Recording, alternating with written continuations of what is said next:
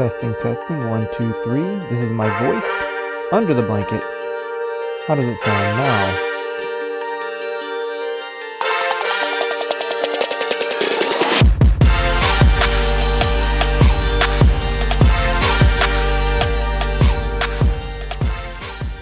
Welcome back to The Willing Fool. This is episode five. I'm your host and lead fool, Paul Trimble.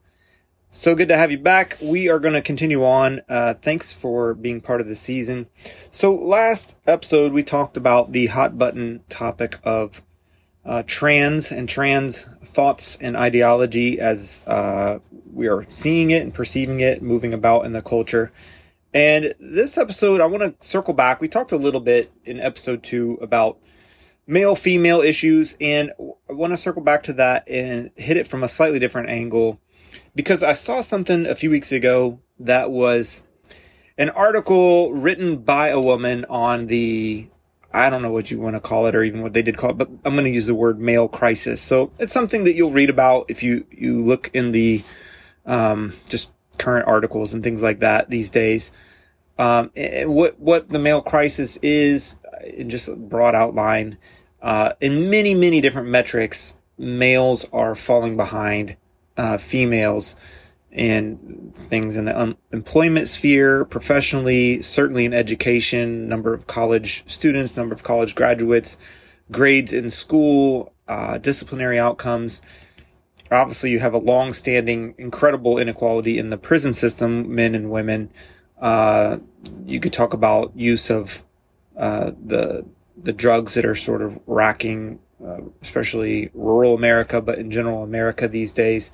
Um, there's a lot of uh, drugs and deaths of desperation where people are disengaged and therefore just turning to drugs and basically taking drugs into death. And that's dispro- disproportionately affecting males, although it's definitely affecting both males and females.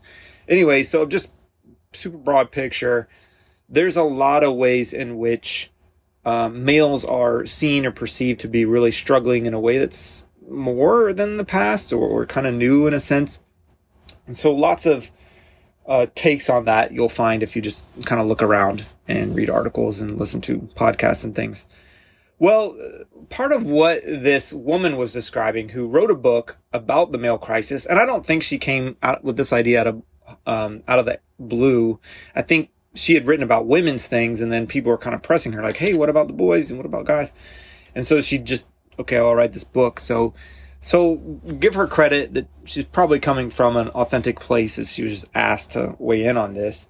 But the little bit that i got was to me it felt really symbolic of lots of other things i've read. So my point in episodes like this is never hey look at this woman and what she said um, you know and take this view on it like my view, it, it's it's way more. You know, sometimes it just helps to have a particular lens to look at a topic through. Uh, but these are things you pick up. I'm picking up from thousands of sources, not just one, but hundreds, if not thousands, anyway. And it was so interesting because the interviewer interviewing her about her book and what she said, she's like, you know, one of the people you went after in this book uh, or criticized was Jordan Peterson. Jordan Peterson, a very famous public figure at this point. He was a, a psychologist and psychology professor, uh, pr- very prestigious universities, uh, well respected. Uh, he's ventured into more like the general cultural sphere as well as a, a, very small way overlapping political or at least political topics, not politics itself, sphere. And uh, he's become a lightning rod. But one thing you can say about him is he's he's he's influenced a lot of people really really strongly and powerfully certainly men and women but in an interesting way sort of disproportionately men and even disproportionately young men who is sort of the target audience of who this book is about this male crisis. It's it's young men um, men for sure and then maybe a, a somewhat subset of that of special consideration is young men who seem to be just at greater risk of being alienated and disengaged than in previous generations in our culture. So anyway, Jordan Peterson, huge, huge influence uh, among this subset of the population. And it's really interesting. Like I've read in some cases just the comment section of some of his videos and to read what people write, both men and women, it's really moving. Just many, many people have found the things he's pointed out, the advice he's given, uh, just a needed um, source of help and inspiration that they really weren't and didn't get anywhere else.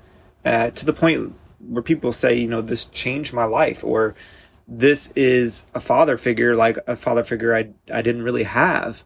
Just many, many people. So anyway, the interviewer's like, why, why, you know, isn't this guy trying to help? And, and so she goes on to explain her, her, um, justification for whatever. And she criticizes other people too I think probably Trump is in there, and then another guy that has a big following, Andrew Tate. Um, and they're kind of lumped together, at least as I gathered it.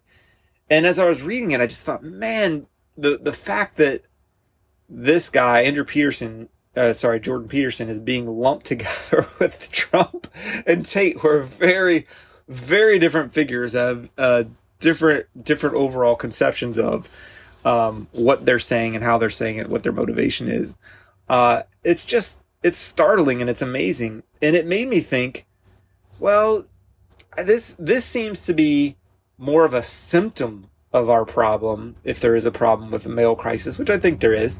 This seems to be more of a symptom of it than a good diagnosis of it. Like she, she herself, I think, is more of a, a part of the problem than any sort of solution.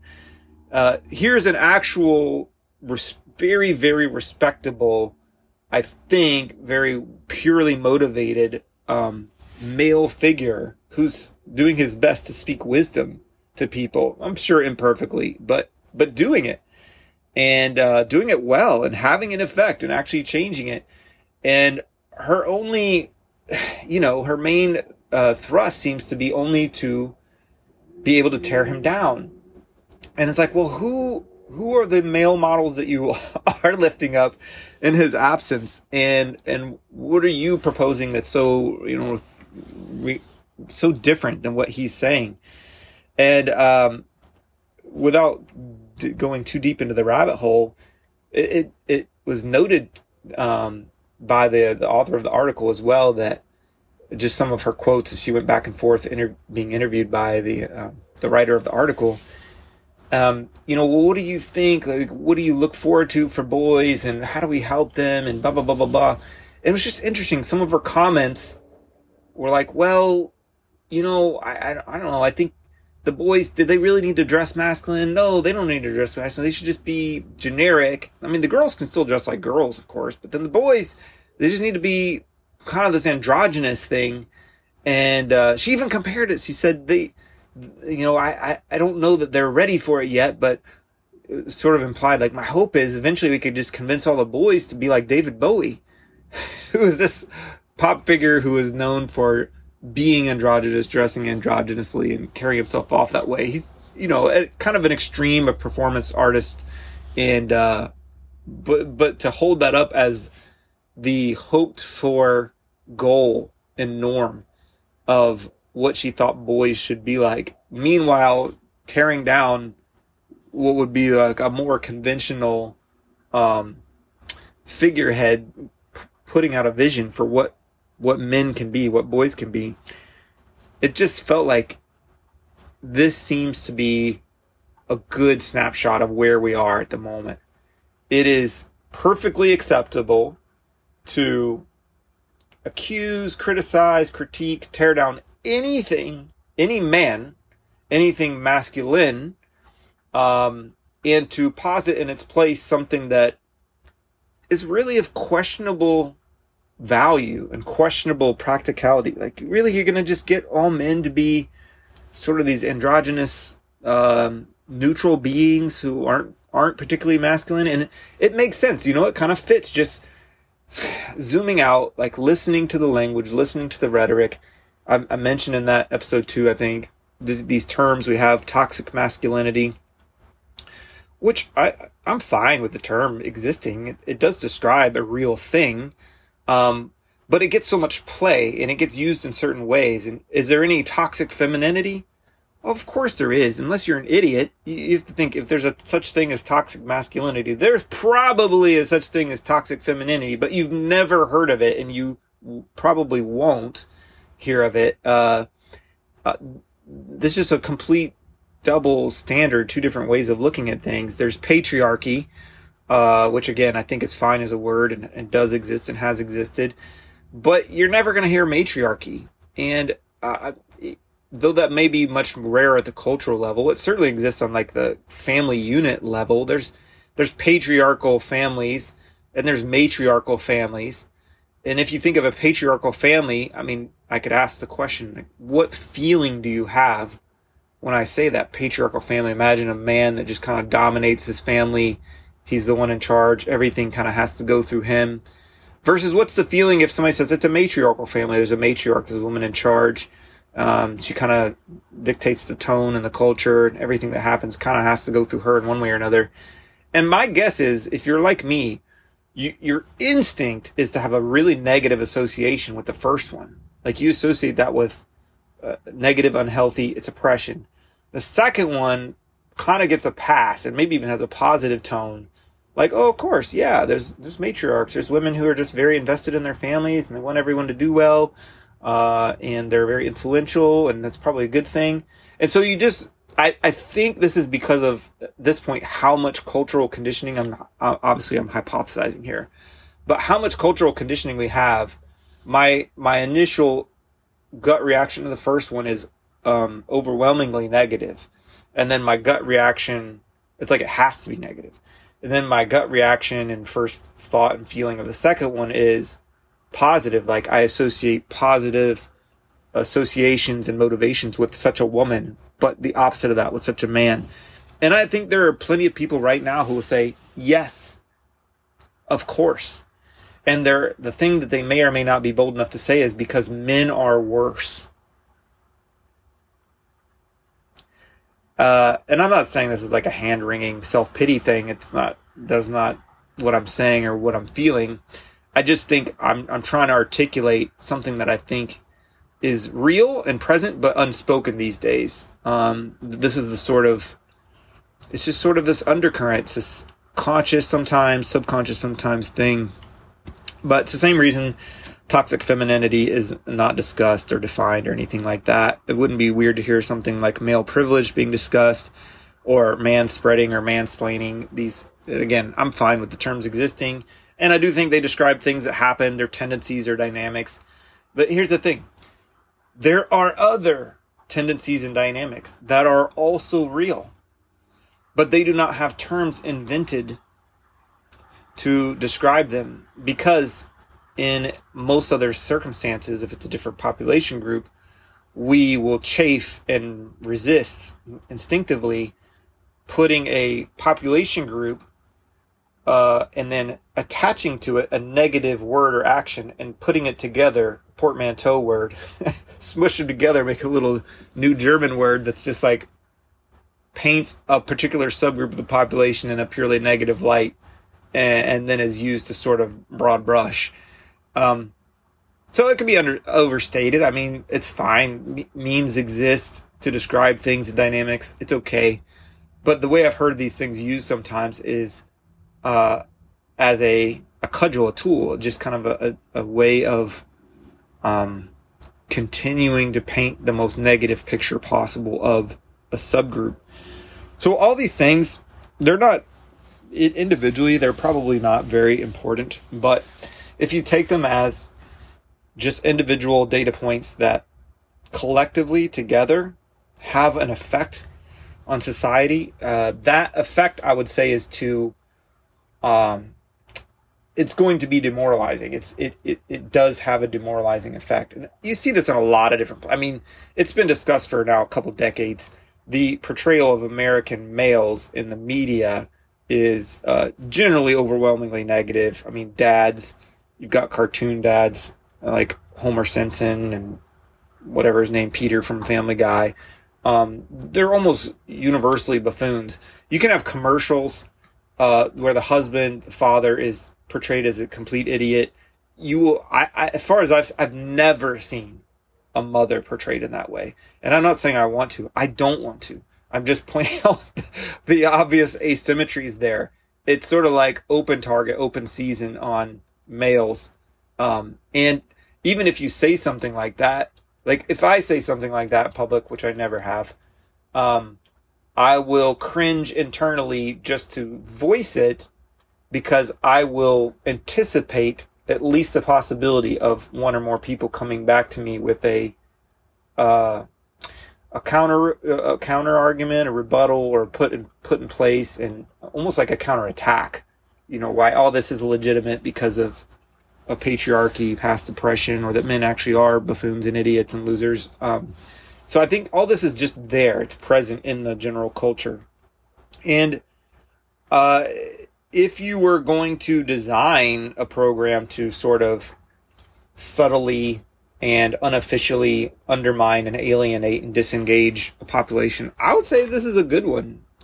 I would say it's it's going to hit people in in slow waves. Uh, it's going to be hard to defend yourself against because people already have those defenses kind of at the ready.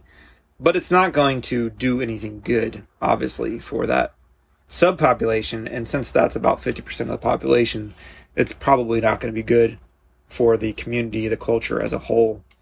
Uh, and I think there's a there's an extra element in there. And this, my theory, my opinion, or hypothesis is there's something, uh, particularly something about the traditional association of men, masculinity, with strength, uh, or with firmness of purpose, or whatever.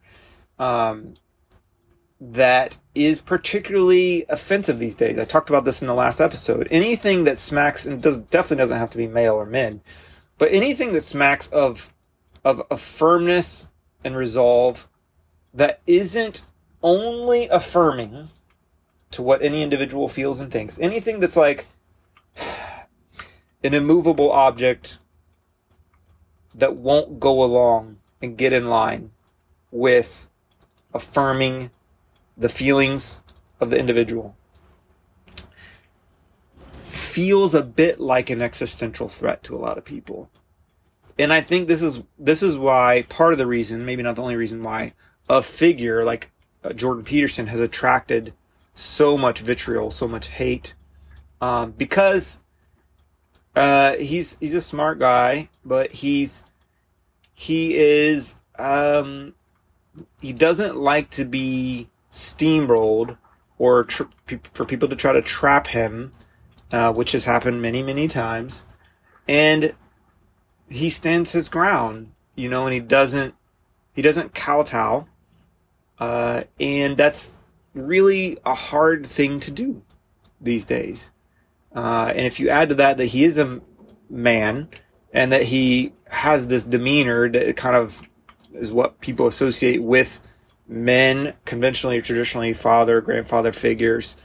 Uh, he he embodies that, I think, to some degree, and people sense that, and they, uh, therefore, he's like a lightning rod for this this reaction to the fear that people have, this angst that they have, this existential threat. They don't want anything or anybody around who reminds them of uh, that they might not be able to define reality the way they want. Uh, that's a that's a big threat. It could be a person. Uh, it could be any talk of God. It could be any talk of morality. It could be any talk talk of obligations outside of your your feelings. It could be talk of um, the meaningfulness of categories like gender, uh, things like that. The integration of sex with the rest of life instead of just being the whatever individual pursuits of a person's preferences and feelings.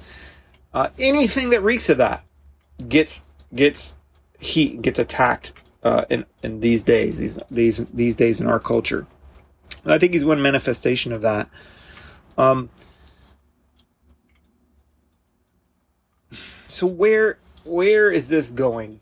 Well, in terms of our season, this podcast, what we're going to do next is we're going to go back to that. I told you, I think Jesus, as he walked through the fields of Galilee, of Judea, Samaria in his day, he he walked with this strength of purpose, with this strength of resolve, strength of understanding of of himself, of the role that he played, of his vocation, his calling, and again, obviously he had a distinct identity uh, that we don't share, but I think what he what I'm talking about, what he walked around with, is something that is accessible to any person today. Any human being has access to this same the same source of, of strength, of power, of understanding. It's it's it's deeper and better than I think we we think. I, I'm talking about believers. I'm talking about Christians. I'm talking about unbelievers. I'm talking about atheists. I think the message is actually that, that this this this kernel of strength that he had is stronger and better than we imagine. And not only that, I think it's just a really, really superior and powerful antidote to this very diminished, barren, sterile worldview that I've been talking about, where there is no meaning. You know, all the reality is material reality. Anything outside of that is simply emergent, accidental, byproduct. And therefore, we create the definitions, we create any meaning. Anyone could argue it to death, disagree, whatever. Uh, the only real values are equality and freedom just whatever. There's nothing for you to do, so just do whatever you want to do, be whatever you want to become.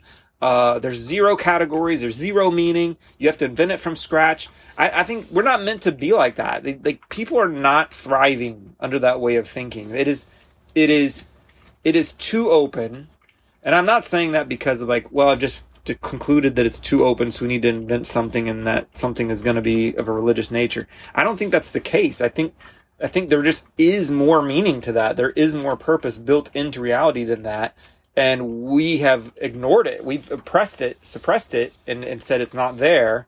Um, and, and now here we are just, okay, everybody invent your own meaning, invent your own identity, invent your own definitions, invent your own categories. Uh, nobody has to agree with you. Nobody will agree with you.